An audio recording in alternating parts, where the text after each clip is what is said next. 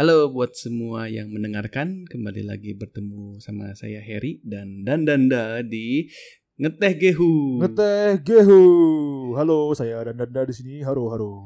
Kali ini kita seperti janji minggu kemarin kita akan ngomongin tentang TCG atau Trading Card Game.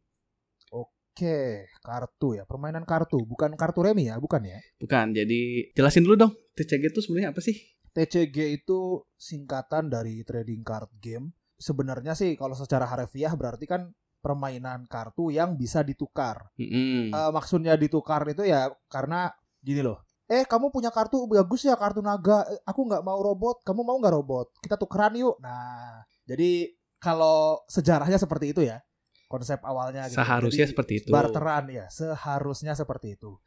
Tapi lama kelamaan istilah TCG ini digunakan untuk permainan kartu yang sedikit kompleks dan melibatkan apa ya banyak perhitungan mungkin. Lebih ke collectible juga kali ya, jadi mengoleksi juga, terus jadi kayak Iya. eh, beberapa faktor itu kita ngumpulin juga kartu-kartunya dan emang buat kita pakai di deck yang kita bangun lah istilahnya gitu kali ya. Ya, oke, eh, coba kita simpulkan sedikit. Jadi TCG itu permainan kartu yang bisa ditukar bersama teman, bisa dikoleksi dan bisa dimainkan. Nah, Nah, bisa dimainkan. Itu paling penting.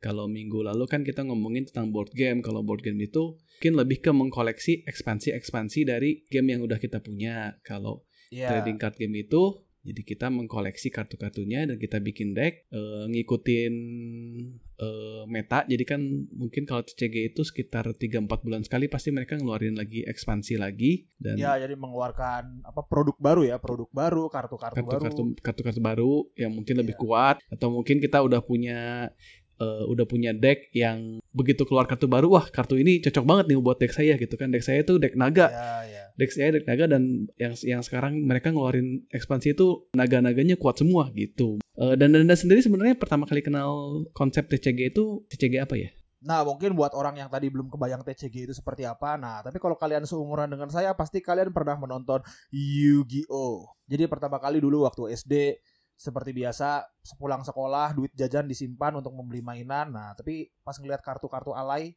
kartu-kartu alay itu maksudnya kartu apa ya? Ambulan tuh nggak sih kartu yang ditepok itu? Oh iya iya, iya yang main yang mainnya di chessin itu ya Iya, mainnya ditepok yang kebalik ya ketutup kalah, yang kebaliknya kebuka menang. Nah, itu. Nah, entah kenapa di mamang-mamang SD itu ada satu kartu yang keren bentuknya. Ah, kartu apa itu ya? Itu kartu Yu-Gi-Oh. Terus mulai kan habis itu tahu ada animenya, ada filmnya kan, nonton. Oh, mainnya begini terus baca komiknya juga gitu. Iya, Jadi iya. mungkin saya dan mungkin juga sebagian besar orang Indonesia kali ya, nggak tahu. Kenal pertamanya itu Yu-Gi-Oh. Hmm. Ya, itu. Kalau saya sendiri sebenarnya TCG pertama yang saya mainin itu Pokemon Oh, Pokemon. bahkan itu gue main tuh dari first edition yang ada cap first edition itu tuh yang zaman zaman Oh Charizard. iya iya iya iya. Nah itu dulu saya main pertama kali di situ, cuman emang mainnya kan gak serius.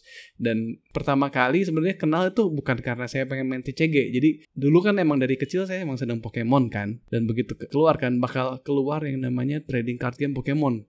Waktu itu kan saya masih SD ya, SD apa SMP gitu. Wah, ketahuan nih.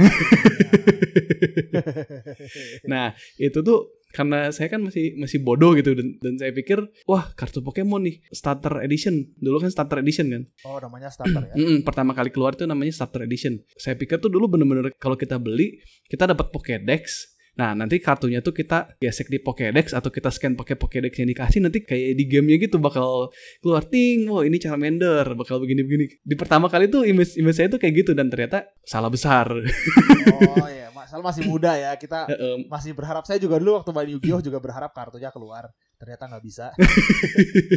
ya itulah imajinasi anak-anak ya masih liar. ya tapi BTW soal ngomongin Pokemon juga sebenarnya saya juga ketemu TCG pertama kali ya Pokemon juga gitu. Hmm. Jadi dulu di toko PS1 yang langganan saya itu entah kenapa dia jualan kartu Pokemon gitu. oh Terus iya. karena saya waktu itu udah kenal, udah nonton lah kartu eh, animenya Pokemon, ya coba aja langsung kayak ngeliat. Waktu itu ingat kalau nggak salah yang depannya Raidon apa macam gitu kalau nggak salah. Tapi habis itu nggak pernah beli lagi karena kartunya cuma buat bahan koleksi aja gitu. Ya sama sih. Jadi saya juga paling main awal-awal doang. Jadi kalau ditanya saya pertama kali kenal TCG yang mana, udah lupa kali ya udah lama.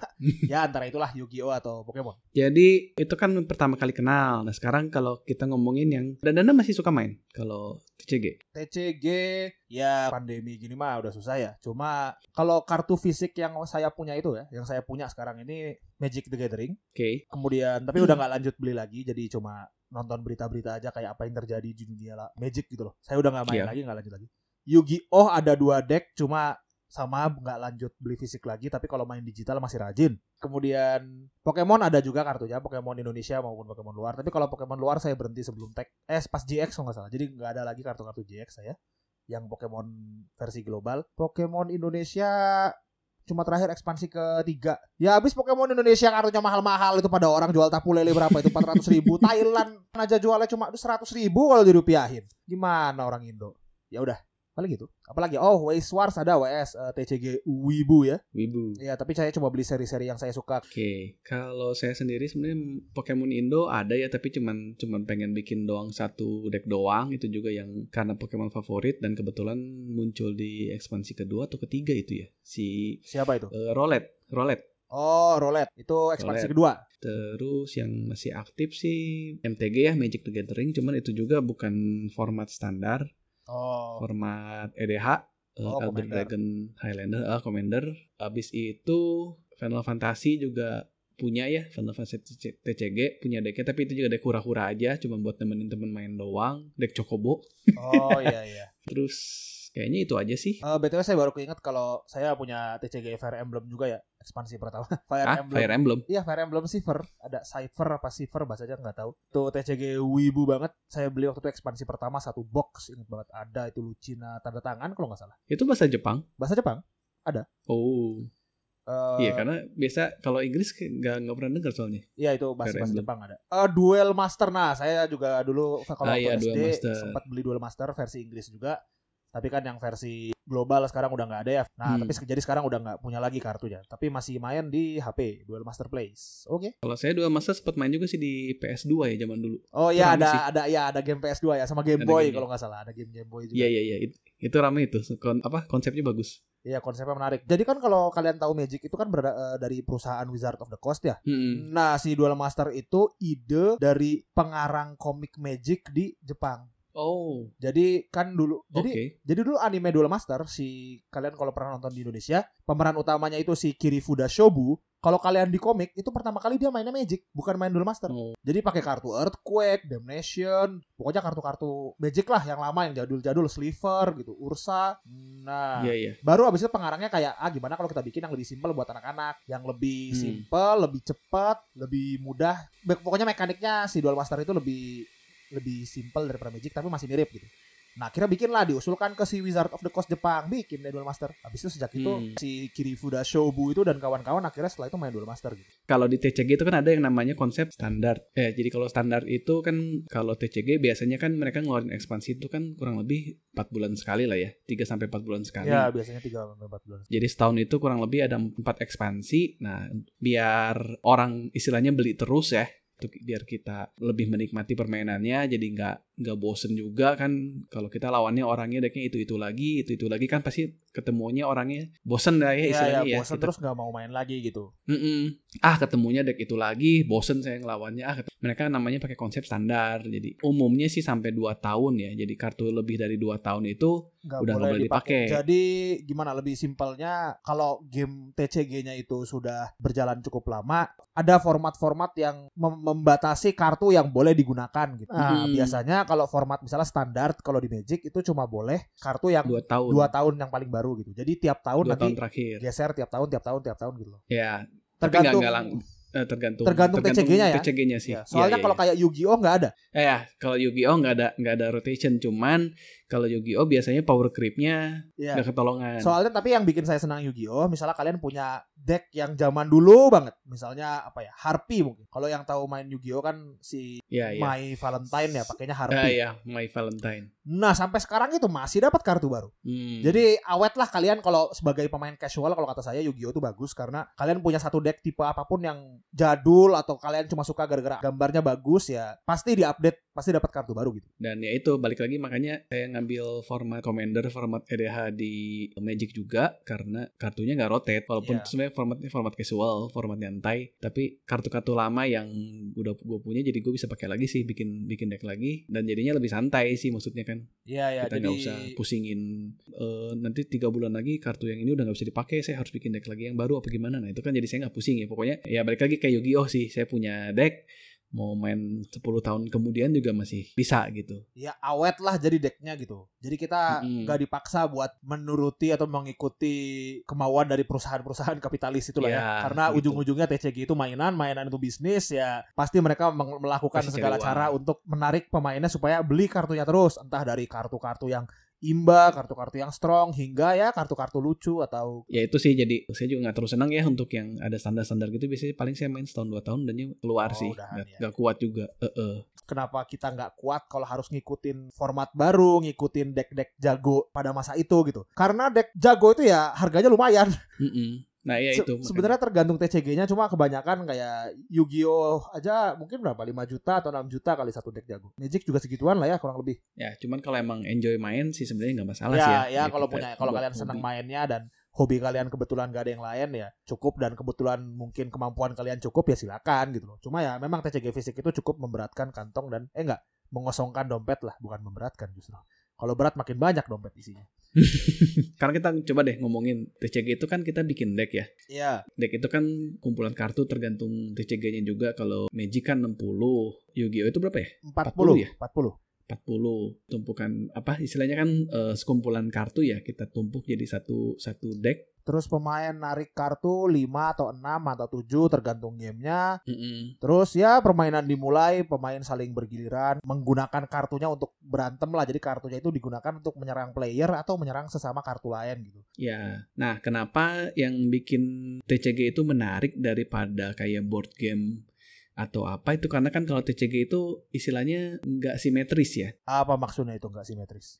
nggak simetris. Kalau yang simetris paling gampang tuh kita ngomongin board game tuh kayak catur. Oh Atau- iya iya iya. Apa, Itu kan simetris kan, kayak catur kan bener-bener punya pasukan yang sama, kamu juga punya pasukan yang sama, kita bertarung kan gitu. Iya. Kalau Nggak adilnya itu- cuma giliran pertama sama kedua aja sebenarnya. Iya, Nah, kalau TCG gitu. itu tidak simetris. Dan Danda bisa aja punya deck naga, saya misalnya punya deck mesin, deck robot. Nah, kayak tadi kan. Iya, Jadi iya. robot lawan naga kayak gitu. atau mungkin naga saya dicampur sama zombie. Nah itu jadi bebas lah. Tergantung kalian. Makanya tergantung kalian mau mainnya serius punya deck-deck jago ngikutin deck-deck kekinian gitu atau ya terserah kalian. Kalian suka naga bikin deck naga boleh. Atau mau nge-meme bikin deck meme juga Iya. lucu kadang kayak gitu. deck bercanda atau deck combo Deck yang deck ya deck yang mustahil lah berhasil tapi bisa gitu. Kalau kalau jalan kombonya bagus lah ya Bu, terserah terserah. Nah, jadi kita coba deh ngobrolin deh. Sebenarnya kalau deck-deck itu ada beberapa jenis ya. Secara umum, secara umum dari TCG itu ada beberapa jenis. Eh, yang pertama tuh agro, agresif. Jadi kalau dari istilahnya kecepatan deck gitu ya, agro ini istilahnya paling cepat, paling ngebut. Jadi biasanya kalau kalau dalam pembuatan proses pembuatan TCG juga atau pembuatan kartu-kartunya kayak satu ronde itu kayak dilihat gitu tempo permainannya. Jadi paling lama Hmm. berapa lama, paling cepat berapa lama gitu. Anggapannya gini, kalau misalnya di Magic aja ya, paling cepat tuh mungkin 2 sampai 5 turn beres. Nah, Ya. aggro itu mengincar kemenangan di apa di ronde yang cepat itu, di di tempo yang cepat Mm-mm. itu gitu loh. Di turn 3 atau turn 4 mereka cepet-cepet mungkin. Jadi istilahnya kalau pihak lawan masih ngebangun ngebangun benteng, Kita udah nyelinap Eh, duluan eh, kita udah nyelinap duluan sebelum komandannya bentengnya jadi. Gitu. Iya gitu kita udah udah nyelinap duluan. Khas dari agro ini biasanya karena dia butuh cepat, jadi pasti monster-monster yang dipakai biasanya kecil-kecil, Iya, monster-monster yang dipakai itu resource-nya murah-murah. murah-murah lah istilahnya. Karena karena murah jadi kan pasti ke- lebih kecil-kecil ya. Kayak spell-spell yang dipakai pun mereka ngejarnya ngejar cepat, spell-spell murah. Yang Pokoknya inti- tujuannya pokoknya semua kartunya itu untuk menghabisi nyawa lawan secepat-cepatnya gitu. Secepat-cepatnya sebelum lawan tiap meng- menghadapi kita lah istilahnya gitu. Kelemahan agro ini biasanya lebih cepat habis bensin Iya, kalau benar. kita anggapannya kayak mobil. Kalau pemain TCG Kan- nyebut-nyebutnya kehabisan bensin ya. Mm, kehabisan bensin. Jadi kan istilahnya kalau kayak Magic atau Pokemon kan pasti kita tiap turn tuh kan ngedraw cuma satu ya. Sedangkan kartu tangan Iya, kan iya. start cuma cuma 6. Nah, kalau kita agro pasti kan kartu 6 itu kan cepet cepet cepet kita keluarin kan secepat mungkin. Nah, tapi kalau sampai lawan bisa ngabisin kartu yang udah kita keluarin, kita kan ngedraw sama sama lawan kan. Kita ngedraw satu, lawan juga ngedraw satu. Jadi otomatis kalau udah habis bensin tuh mau ngejarnya lagi susah lah, susah banget. Dan apalagi kan kartu kartu di deck kita juga kan lemah-lemah semua kan. Sebenarnya kan murah-murah dan lemah-lemah. Iya iya iya. Jadi kalau lawan udah siap, eh, kita agak susah untuk ngejar. Ya jadi kenapa Gitu. bisa habis bensin itu gara-gara kita cuma narik satu kartu tiap turn. Tapi kartu yang dipakai biasanya dua. Satu dipakai buat ngisi resource, satu lagi ya kartu yang dipanggil menggunakan resource itu. Jadi minus dua. Ya, Terus plus satu, minus dua, plus satu, minus dua ya lama-lama habis gitu loh. lama-lama habis. Jadi kalau kalian bisa menahan serangan agro, deck agro itu sampai tangan dia habis, nggak punya apa-apa lagi, dah wassalam. Hmm, Tapi pada kenyataannya sih, mau di era apa pun, di TCG apa pun, selalu adalah deck agro. iya sih, pasti ada aja. Dan emang sebenarnya paling gampang sih bikin deck agro itu karena biasanya paling murah karena kan kartu-kartunya juga nggak terlalu mahal. Iya, soalnya biasanya kartu mahal itu tuh kan yang keren-keren ya. Misalnya naga atau Mm-mm. mungkin robot gede atau mungkin kapal laut, bajak laut gede. Nah, kalau gede-gede gitu biasanya mahal resource-nya. Jadi nggak mungkin dipakai buat hampir nggak mungkin lah dipakai buat deck agro. Nah, jadi Hmm, deck, iya, kartu-kartu benar-benar. yang resource-nya kecil-kecil itu nanti rarity-nya apa? Paling no common. Nah, itu mah kesempatan tuh buat deck agro. Nah, makanya murah-murah biasanya karena itu. Nah, sekarang kita ngomongin tema lah, istilahnya tema yang kedua, kedua dan ketiga sebenarnya sama sih dia nge- ngejarnya ngejar di tengah ya. Kalau kalau dari kecepatan tuh kecepatan tuh tengah lah ya. Ya, Dibilang lambat juga dari enggak, di, deck dibilang cepet juga enggak. ya biasanya dia bisa ngekontrol dia bisa nge-handle agro jadi kalau Ya. musuhnya cepat kita lambat tapi kalau musuhnya lambat kita cepat gitu loh Ya, jadi dia di tengah-tengah lah istilahnya gitu. Itu namanya mid range. Ya, mid range namanya juga udah mid range ya. Jadi namanya jadi jarak di tengah. Mainnya lebih santai sih ya istilahnya ya. Iya lebih santai dan kalau kata saya jujur mid range yang paling cocok untuk pemain baru ya kalau kata saya sebenarnya karena biasanya mid range itu kita cuma memaksimalkan permainan aja tiap turn gitu loh misalnya Hmm. pas turn 3 biasanya resource kalian punya tiga mana atau tiga land gitu. Berarti kalian memainkan kartu yang cost resource-nya tiga gitu loh. Terus turn 4 Iya, resource-nya 4 ngeplay yang 4 gitu loh. Jadi lebih apa ya? Kelihatan lebih gampang eh, lebih kelihatan lah cara mainnya tuh gimana. ya gitu. lebih kelihatan kalau buat pemain baru kira-kira kita harus menggunakan kartu yang mana gitu. Eh, ya bahasa lain dari mid range juga tempo ya istilahnya. Tempo. Jadi jadi Tapi, kita ngejar ngejar tempo. Eh, sebenarnya kalau tempo itu Eh beda ya? eh, bukan nggak beda sih. Tempo itu kayak salah satu jenis mid range lain juga. Jadi mid- eh, tempo itu kalau mid range itu dia tadi yang saya bilang dia bisa kalau lawannya cepat kitanya lambat, tapi kalau musuhnya lambat kitanya cepat gitu loh. Jadi dia bisa berubah Hmm. kecepatan. Jadi tempo itu kita harus memanage jumlah kartu di tangan kita maupun di field atau di board kita itu lebih banyak daripada lawan. Itu namanya tempo. jadi Oh, jadi iya, iya, jadi iya. kita tempo permainannya itu selalu berpihak ke kita gitu loh. Jangan sampai kita yang lengah, kita yang ke ketinggalan tempo. Jadi misalnya musuh nge- manggil kartu monster, terus kita punya kartu yang ngancurin monster terus manggil monster kecil. Nah, itu tuh ngeplay tempo namanya. Hmm, hmm, hmm. Terus musuh ngapain misalnya kita punya naga gede, ya kan? Misalnya. Habis itu musuh nggak bisa apa-apa, akhirnya dia ngabisin semua resource-nya cuma buat ngilangin si naga kita. Si naga kita. Berarti kan iya, field iya. lawan masih kosong kan? Nah, kita yang punya tempo karena kita bisa ngisi field atau ngisi board lagi gitu. Iya, iya, nah, iya, itu iya. kurang lebih seperti itu tempo. Hmm. Ya kalau Magic biasanya mereka lebih lebih sering istilahnya ngeramping lah ya. Ramp ramp Iya. mana jadi jadi punya resource yang lebih banyak daripada lawan Iya, ya. antara resource tangan atau resource mana yang lebih banyak daripada lawan gitu. Coba coba dan dan kelemahan dari mid range coba apa? Kelemahan mid range ya itu eh, karena dia mau cepat nanggung, mau lambat juga nanggung. Nanggung. Ya nggak? Nah, jadi sebenarnya mid range itu lebih apa ya? Lebih kalau kata saya mah lebih rentan sama breaking juga atau tangan bad hand, tangan ampas Hmm. gitu. Karena ya Hmm. kartu-kartunya harus dimasukin yang bisa menghandle semua kondisi kan, semua situasi. Iya. Iya, iya, Jadi, benar-benar. Misalnya kalau kalian ketemu deck agro, tapi ternyata kartu-kartu yang keluar di tangan bukan yang buat ngehandle agro ya udahan susah gitu. Nggak langsung Iya, udahan iya. sih, tapi lebih susah lah gitu. Lebih berat lah ya. Ya, tapi tapi eh, sisi positifnya selain tadi bagus buat nu- eh, newbie, kalau kalian yang pintar side decking, jadi side decking itu mengubah deck di tengah permainan ya. Jadi kalau match lawan orang itu biasanya tiga kali main, tuh dua kali menang dia yang lolos ke babak berikutnya gitu loh. Nah, jadi di antara tiga match itu, misalnya match pertama udahan, nah di antara match pertama sama match kedua itu bisa yang namanya side decking kita masukin kartu Tukar tukar kartu deck tukar kita. kartu deck. Biasanya mid range itu momen menangnya di situ side deckingnya justru kalau side deckingnya bagus wah saya tahu nih lawannya agro berarti saya masukin kartu-kartu yang ngeheal nyawa lah atau mungkin kartu-kartu benteng nah di situ biasanya Iya, iya, iya, iya. tapi ya kelemahannya itu nanggung mid range Nanggung, nanggung. nanggung. Nah, kalau tipe ketiga ya, tipe ketiga itu kalau di kecepatan tuh udah udah lambat banget lah. Udah paling Ya, dia lambat. paling lambat. Itu namanya control. Decontrol. Jadi decontrol itu kalau di Magic tuh paling gampang. Kalau di, di Magic itu kan ada yang namanya kartu counter spell. Di counter spell itu paling gampang ya. Kalau kita mengcounter tuh istilahnya saya mau ngeluarin ini terus hits nggak boleh gitu. Ya, jadi Ini kita gue menghadang. gue paling benci banget lah namanya Eh, kalau udah di Magic lawannya deck biru gitu. Udah udah Aduh. males banget lah istilahnya. Pasti gitu. Bapak pengguna hijau ya, yang resource-nya mahal-mahal. Terus kalau di Nah, tahu counter aja. udahan. Nah, Kalau gitu saya suka makanya. biru justru karena bisa ngejailin lawan. Misalnya, eh saya mau main naga, eits nggak boleh counter spell gitu loh. Biar kelihatan lebih pinter kan kalau kalau main biru itu biasanya orang kacamataan, jenius, IQ 300 lah. Kalau yang main 300. yang main hijau tuh orang barbar apa itu di hutan aja kerjanya. Eh, saya senang itu barbar.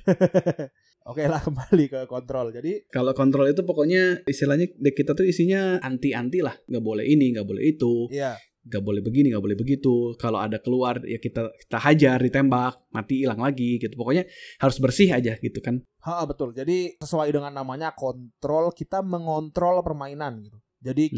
kita me- menghandle lawan supaya lawan tidak ada keunggulan sama sekali. Beda sama tempo. Kalau tempo kita merebut posisi gitu. Tapi kalau kontrol dari awal si lawan nggak boleh apa-apa gitu loh.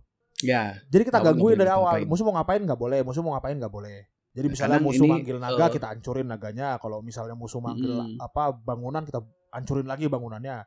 Musuh mau narik kartu 5 misalnya, eh nggak boleh, kamu nggak boleh ngapa-ngapain pakai counter spell gitu. Itu kontrol. Nah, kadang kalau kontrol ini juga kan dikombinasiin sama yang namanya combo ya. Karena kan kalau kontrol sendiri dia pasti kan mau menang bingung kan cara menangnya gimana gitu kan Iya, kalau kita benar. cuma jadi Jadi kalau jadi polisi doang nggak boleh gini nggak boleh gitu terus terus mau ngapain gitu kan? Kamu mau gimana caranya bisa menang? Nah biasanya mereka jadi komboin. Eh, nggak boleh begini nggak boleh begitu sambil ngumpulin kartu di tangan. Kalau kayak Yu-Gi-Oh itu paling gampangnya kan Exodia ya? Iya ya, misalnya kalian nunggu nunggu ng- ng- mengkontrol permainan sampai dapat Exodia gitu misalnya. Nah, itu.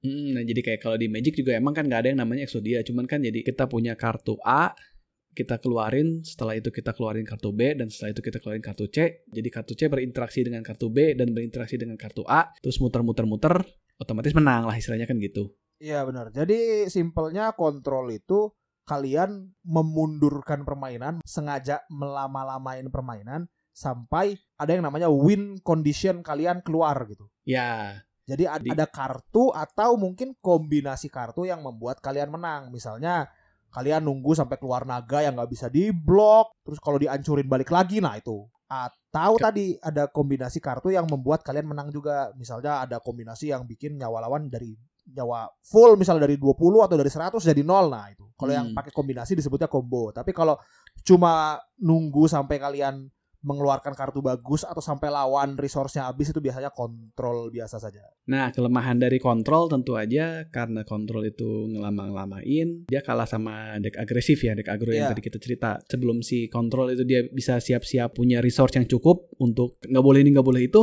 sebelum itu malah udah kena hajar duluan gitu kan. Ya Udah jadi kalau dibikin apa istilahnya kayak segitiga elemen misalnya kalau kalian senang main game gacha kan suka ada elemennya Hmm. ada ada gunting batu kertas elemen misalnya api Ya. menang lawan daun daun menang lawan air air menang lawan api. Nah kalau di deck itu itu kan sering banget ya denger kan. Nah kalau Mm-mm. di TCG umumnya agro itu menang lawan kontrol, kontrol menang lawan midrange, midrange menang lawan agro. Karena jujur midrange lebih susah mau nggak agro kontrol daripada ngekontrol agro gitu. Jadi sebenarnya Iya. agak-agak lebih lemah lah gitu. Tapi ya tergantung kadang-kadang kalau ada deck yang terlalu bullshit ya, terlalu OP, terlalu powerful ya nggak ngaruh itu segitiga deck. Iya iya iya iya. Iya sih kurang lebih itu sih ya. Secara umum lah, secara umum banget Yes. penjelasan decknya. Tadi kita ngomongin combo kan. Semua deck Yu-Gi-Oh sekarang itu combo. Karena satu Yu-Gi-Oh itu untuk memainkan kartu di Yu-Gi-Oh itu nggak ada resource. Ya, jadi, kalian nggak perlu nunggu mana, nggak perlu nunggu land berapa banyak, kalian bisa ngeplay bebas. Batasannya cuma tiga mungkin, tiga.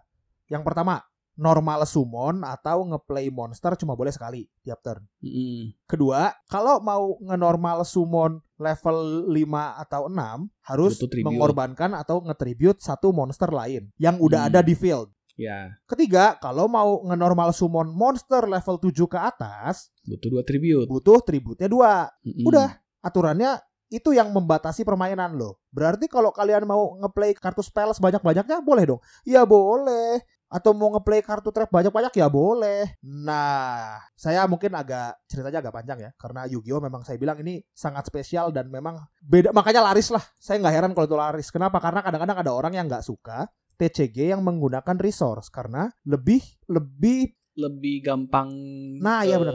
kacau ya Iya lebih kacau. gampang bad hand.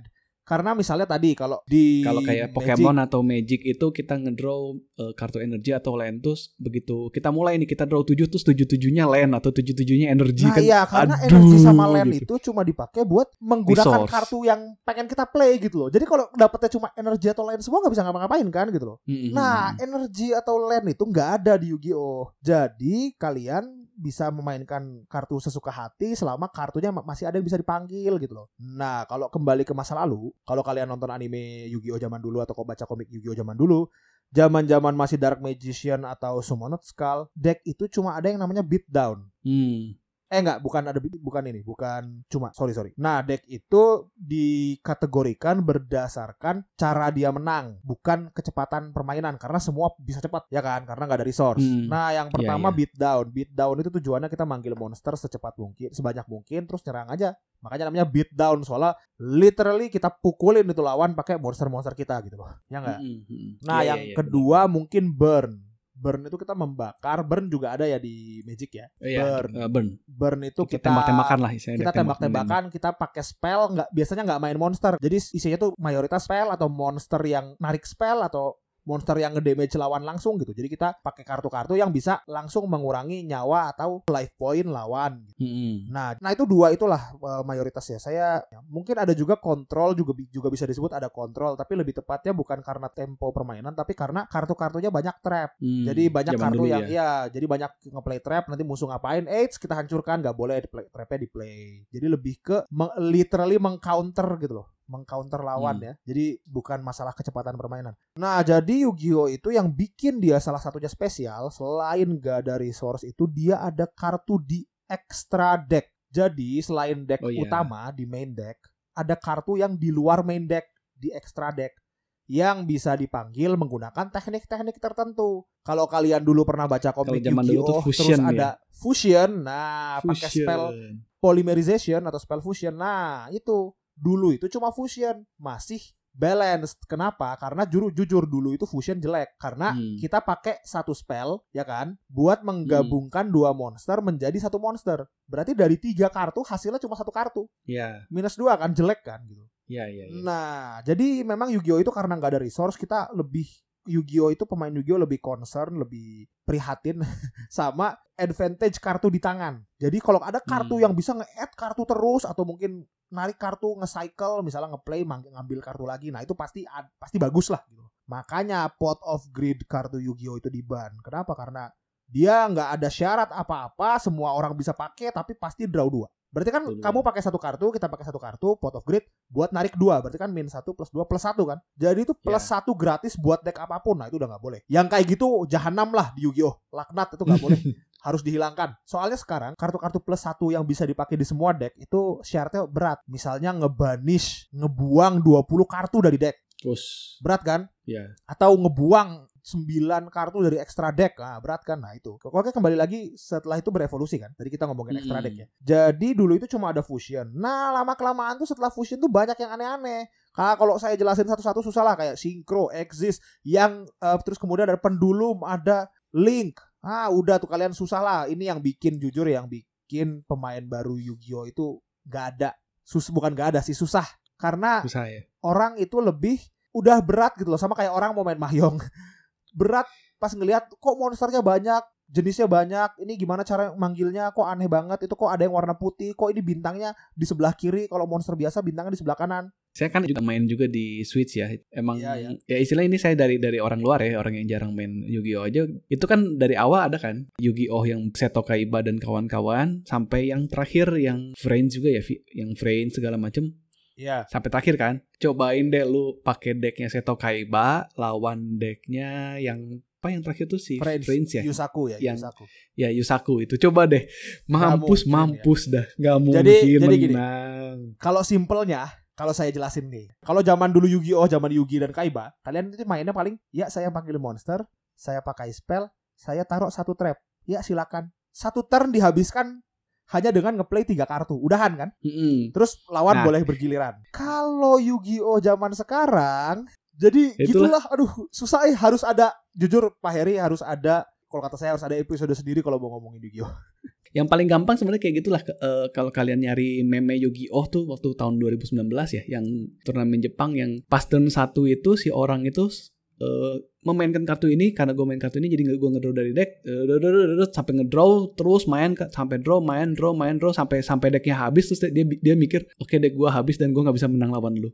Dan dan si lawan itu bener-bener dia belum bahkan main juga belum gitu dan dan Iya, dia cuma bengong doang ngeliatin rusuh lawannya hat hat hat hat terus kalah sendiri Nah, makanya saya Gitu. bilang kenapa sekarang kembali lagi ke combo ya. Karena sekarang semua decknya itu combo. Gimana caranya kalian memakai semua kartu yang dikasih di lima kartu di tangan pertama itu buat Hmm. bikin board monster-monster yang nggak bisa dihandle sama lawan. Itu. serusuh-rusuhnya Iya ya. seru-serusuhnya segede-gedenya gitu. Jadi sekarang itu monster kalau misalnya cuma attack gede, defense gede itu jelek.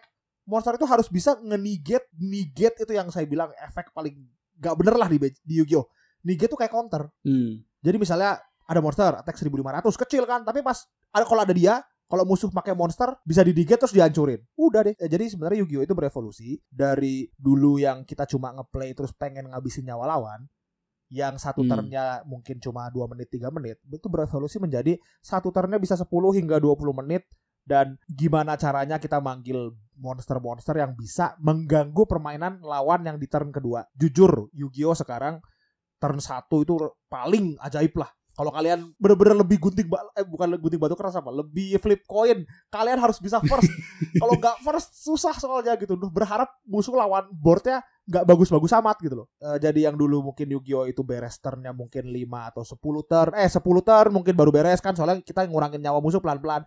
Kalau Hmm. Yu-Gi-Oh sekarang paling tiga turn. Turn pertama ya, ya. saya bikin banyak, turn 2 lawan. Oke, saya nggak bisa apa-apa. Turn 3 saya senang semua beres kan? Ya antara 3 sampai 4 turn kali ya. Iya, Turn, turn pertama Tiga rusuh-rusuh, turn. dan turn kedua kalau lawan bisa di-handle, dia nge-handle, dan Ya. turn tiga kalau ke-handle ya ya Wassalam yang di-handle-nya wassalam, kalau nggak ke-handle ya bubar. Nah, tapi kan dari tadi saya jujur, saya jujur suka Yu-Gi-Oh, tapi kenapa saya ngata-ngatain terus? Coba saya lihat sisi positif Yu-Gi-Oh. Kelihatan itu pemain Yu-Gi-Oh itu yang jago. Gimana caranya dia mempertahankan kartu di tangan supaya dia masih Hmm. bisa ngehandle situasi kalau kalau tiba-tiba musuh bisa ngehandle situasi kita gitu loh. Ngehandle board kita. Menahan diri untuk nggak all out lah. Iya benar, gitu ya. menahan diri untuk gak all out. Jadi kalau harus cari jalan tengahnya gimana caranya supaya masih ada langkah berikutnya gitu. Kalau tiba-tiba bayangin aja gini, misalnya kalian punya kartu 5 terus nanti kalian tangannya kalian habisin buat manggil board keren banget. Terus next turn sama lawan dihabisin semua. Kalian gak ada apa-apa lagi kan di tangan? Ya balik lagi lah kayak tadi istilahnya Nah itu. nggak nggak mencet gas gas-gasnya biar Iya, nggak habis iya, bensin lah langsung, gitu ya. jangan langsung nginjak gas Ngabisin langsung bensin lah gitu kan. gigi 6 gitu loh. Iya. Jangan jangan terlalu ngebut lah. Susah sih ya kalau kita ngobrolin TCG secara dangkal. Ya Susah. mungkin berikut berikutnya kita bisa ngobrolin lebih detail lah antara antara Magic the Gathering, Iya, iya. antara Pokemon, terutama Yu-Gi-Oh juga. Ya Yu-Gi-Oh juga saya emang emang dari dulu emang seneng main sih, cuman mainnya emang ujung-ujungnya bukan main secara fisik sih, main secara Oh, digital. ya. Saya juga dulu Di- lebih rajin main digital. Di DS, sekarang di Switch juga. Ya itu sih. Ya pokoknya intinya mah kalau kalian ada yang nggak tahu TCG, TCG itu ya kalian memainkan kartu untuk menang gitu doang. Untuk mengalahkan lawan. Gimana caranya kalian bisa menggunakan kartu-kartu yang kalian dapatkan dari deck itu buat menghancurkan lawan gitu, mengalahkan lawan. Dan ya- Benar, benar. Memang kekurangannya sih sebenarnya TCG seru kok kalau kalian ya sebenarnya semua seru kalau Asik, main sama temen. Cuma kalau kalian senang permainan yang berpikir, kalau kalian senang permainan yang bisa bereksperimen gitu loh. Jadi bisa lah, ah saya pengen pakai ini, saya pengen pakai ini. Kalau pakai naga sama zombie gimana ya kombinasinya? Nah, kalau kalian senang permainan seperti itu yang banyak kemungkinan, infinite possibilities, TCG cocok. Itu asik lah, asik Ya, asik. tinggal cari aja yang kalian suka apa. Kalau kalian suka cewek-cewek lucu ya mungkin Yu-Gi-Oh, Yu-Gi-Oh sekarang banyak waifu soalnya. Kalau kalian senang yang kalian pengen elite, nah pengen old school ya Magic silakan. Kalau kalian wibu ya ada Vanguard. Tapi jangan tanya saya ya Vanguard saya gak ngerti apa-apa, mohon maaf. Waifu waifu TCG original itu Dark Magician Girl. Oh iya, nah, dari Dark Magician Girl tuh. Woi deh. Berapa banyak itu bukunya ya. Eh ya udah iya, sekian iya. mungkin ya. Ya paling kekurangannya juga kalau TCG itu kalian harus mainnya kan fisik kan. Terus Dua mahal. Terus kalian harus ketemu temen. Jadi kalau kalian wayahna lagi pandemi gini susah. Sebenarnya bisa sih ya. Ya mungkin kita juga eh, next week bisa ngobrolin juga lah tentang kalau TCG digital tuh kayak gimana sih. Oh iya bener juga ada digital ya banyak ya. Di kita banyak kan ada Hearthstone, ada eh, Magic juga sekarang kan ada Arena ya, Ada lebih Arena. enak itu. Ya Eh, boleh terus ada itu. Shadowverse, Shadowverse. Saya main itu Shadow Bass. Nonton channel saya ya buat lihat permainan Shadow Bass. ya bisa bisa main juga ya tadi eh, kita kalau mau lihat juga Dananda bermain Shadowverse Iya. bisa ke channelnya Dananda Iya, juga. terima kasih banyak. Tapi akhir-akhir ini lagi jarang sih sebenarnya. Gara-gara biasalah malah rada males saya sebenarnya sama meta sekarang. Nah itu kalau metanya udah malesin ya udah males lah mainnya. Sama-sama aja ya. Iya. Sama-sama aja ya mau digital Sama-sama mau, aja, mau digital, fisik, mau fisik. ujung-ujungnya meta ya. Kalau metanya membosankan gitu loh, udahlah. Ya kayak tadi sih ada bagusnya lah, ada standar juga. Jadi metanya pasti rubah kan. Iya, dan dan dan orang-orang yang udah terlanjur beli, terlanjur ter- terjun ke dalam jurang kartunya ya mau nggak mau kan gitu loh. mau Ya, nggak mau bener, beli bener. gitu loh. Baiklah, kalau gitu kita berjumpa lagi minggu depan di Ngeteh Gehu Terima bersama kasih banyak. Heri dan Dandanda. Dadah, saya dan Bye-bye. Danda juga pamit dalam acara ngeteh Gehu ini. Dadah, dadah. Dadah.